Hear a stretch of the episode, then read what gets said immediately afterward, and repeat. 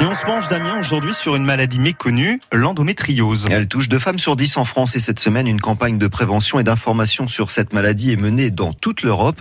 Isabelle Rose, pourquoi l'endométriose est une maladie encore si peu connue? Parce qu'il existe encore aujourd'hui de nombreuses idées reçues autour de cette maladie. La plus courante est rappelée par Julie Gaillet, comédienne, dans ce spot de prévention diffusé cette semaine. J'ai eu mes règles à 11 ans avec des douleurs de ventre terribles, à plus pouvoir me lever. À 16 ans, ma mère m'emmène voir un gynéco et là il m'explique "Mademoiselle, c'est normal d'avoir mal au ventre pendant vos règles.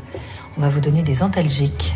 Eh bien non, il n'est pas normal d'être plié en deux à chaque cycle menstruel, au point parfois de ne pas pouvoir se rendre en classe ou d'aller travailler. Non, l'endométriose est une maladie chronique inflammatoire qui aujourd'hui ne se guérit pas. J'ai pas tout compris. Bon alors je reprends. L'endométriose, c'est une maladie qui vient de l'endomètre, ce tissu qui tapisse l'utérus. Normalement, il est évacué au cours des règles, mais chez certaines femmes, des cellules de ce tissu migrent sur les trompes, voire d'autres organes comme la vessie ou les intestins, et provoquent de vives douleurs.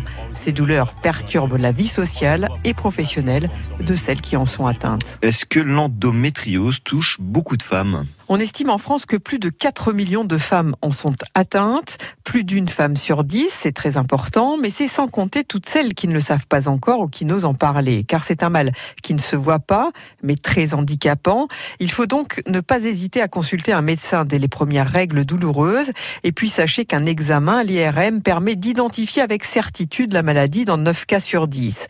Alors, n'hésitez pas, la pose du diagnostic est parfois longue, 7 ans en moyenne, selon la l'association Endo-France.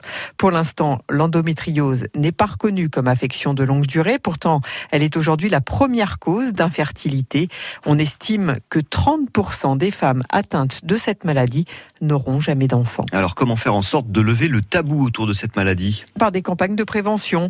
La première a été lancée il y a seulement trois ans avec ce message les règles c'est naturel, pas la douleur. Une nouvelle campagne débute cette semaine en France, comme un peu partout en Europe. Et puis des personnalités, la chanteuse Laurie, l'animatrice radio Enora Malagré ou encore la comédienne Laetitia Milio ont beaucoup contribué à lever le voile sur cette maladie. Surtout, il ne faut pas hésiter à contacter des associations.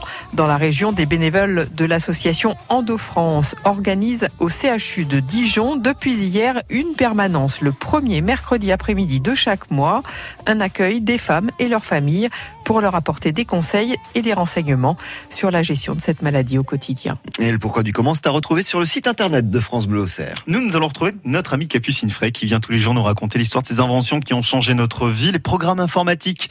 Eh bien, on les doit à une femme, une femme britannique. L'histoire de cette femme, c'est juste après ça.